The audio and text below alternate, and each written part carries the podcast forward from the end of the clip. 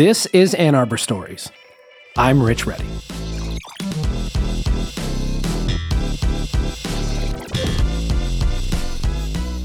Streaking.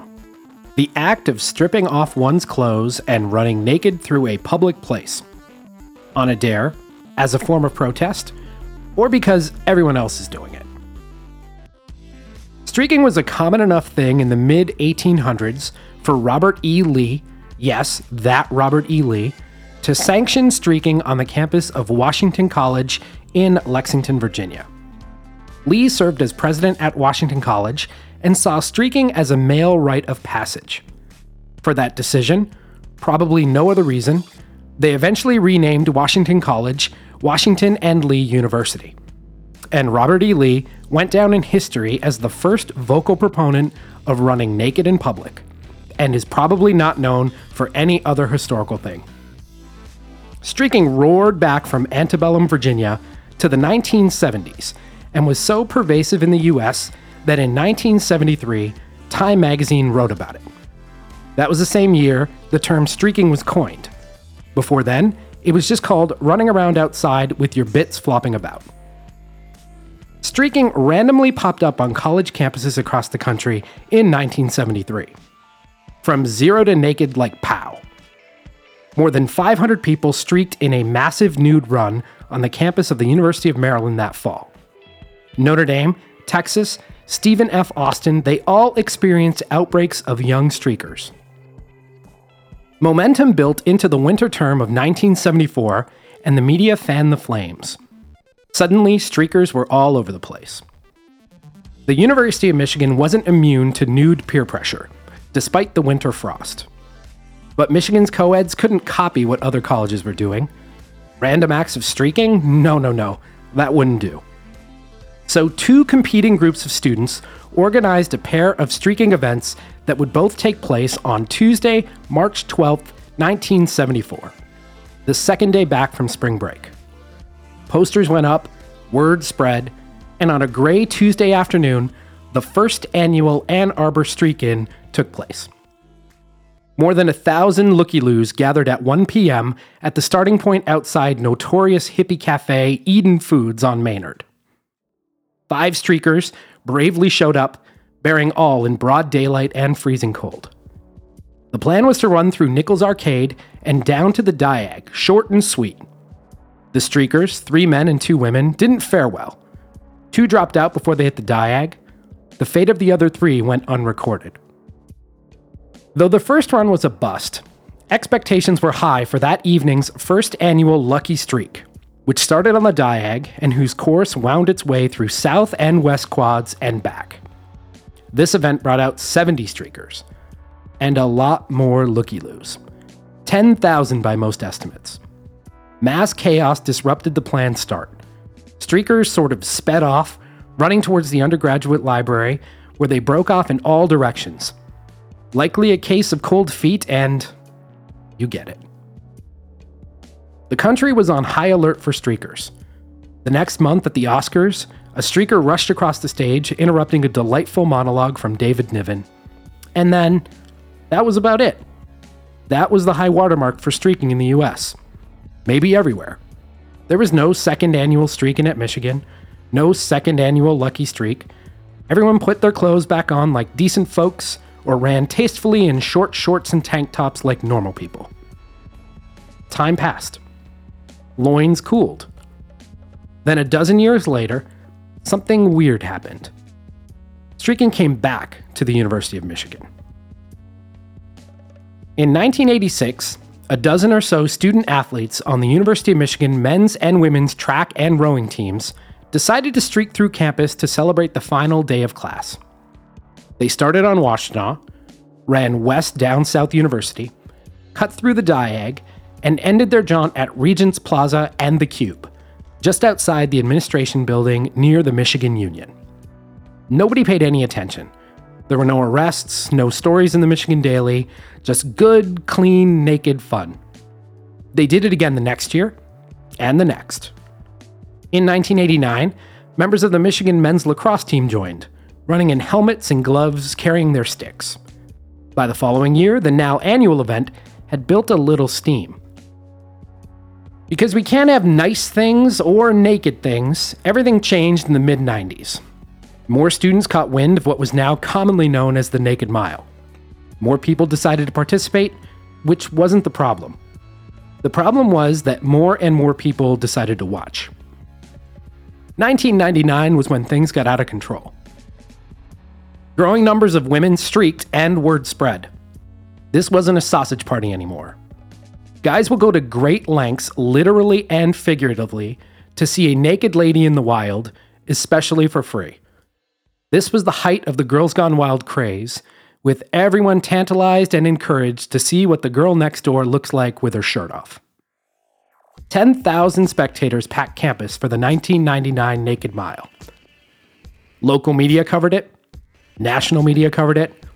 Mostly men drove from all points to watch the action and they weren't disappointed. Around 300 of the thousand or so runners were women. Not all naked, but most. Police warned anyone who would listen that the route would be packed with cameras and camcorders, packed with groping hands, and the risk of something going really bad.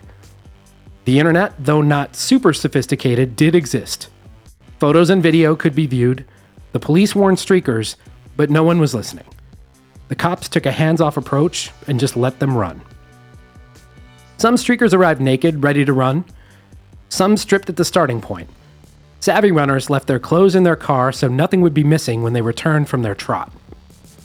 With no clear signal, they just started running, a thousand strong, down South University, cutting through the diag, crowds packing in, shouting, laughing, whistling, swearing, pressing in along the narrowing route.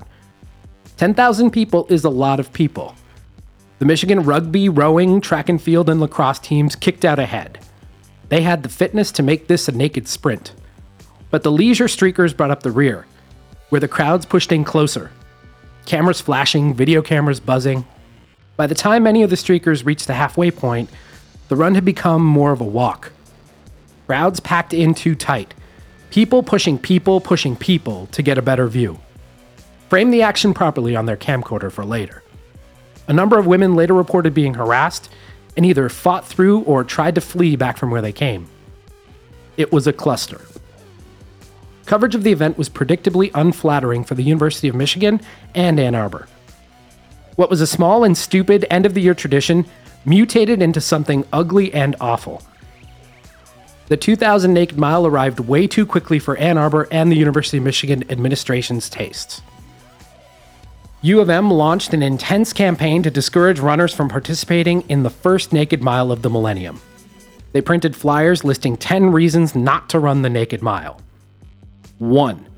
The Naked Mile is not sponsored or endorsed by the University of Michigan or Ann Arbor. 7. You might get hit by a car. 10.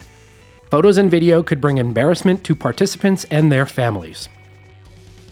The rowing, track and field, and lacrosse teams publicly boycotted the 2000 Naked Mile. But interest remained. People from outside the University of Michigan and Ann Arbor rallied to show up in Ann Arbor to run.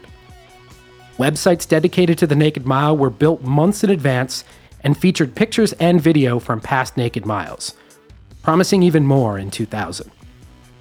The tone of the Naked Mile had changed.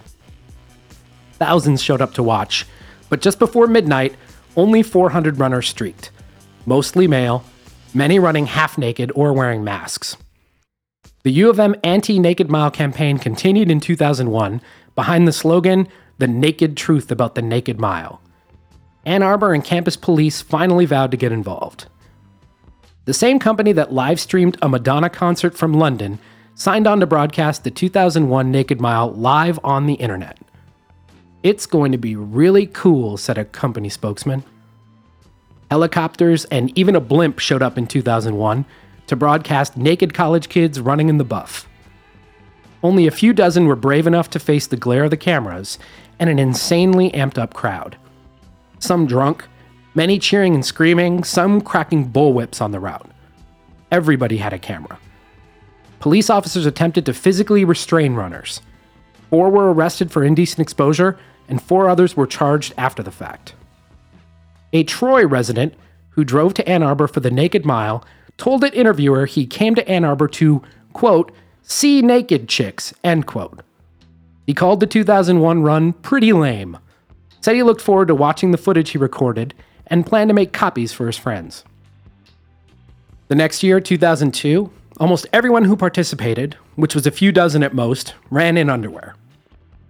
By 2004, there were so few runners that they coordinated to run a night earlier than advertised, streaking through town on a completely different route.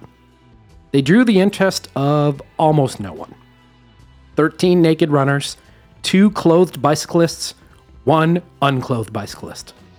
The 2002 Nakedish Mile.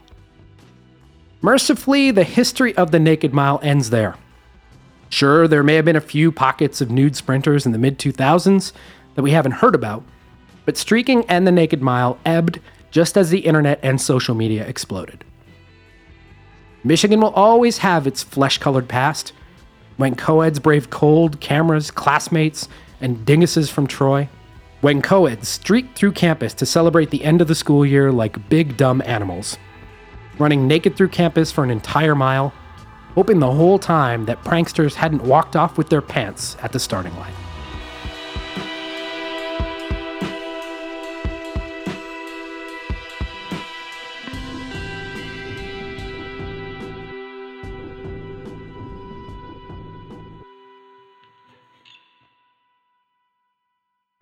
Ann Arbor Stories is presented by Rumble Pack Media in partnership with the Ann Arbor District Library. This episode was written and read by me, Rich Retyi, recording and sound production by Brian Peters.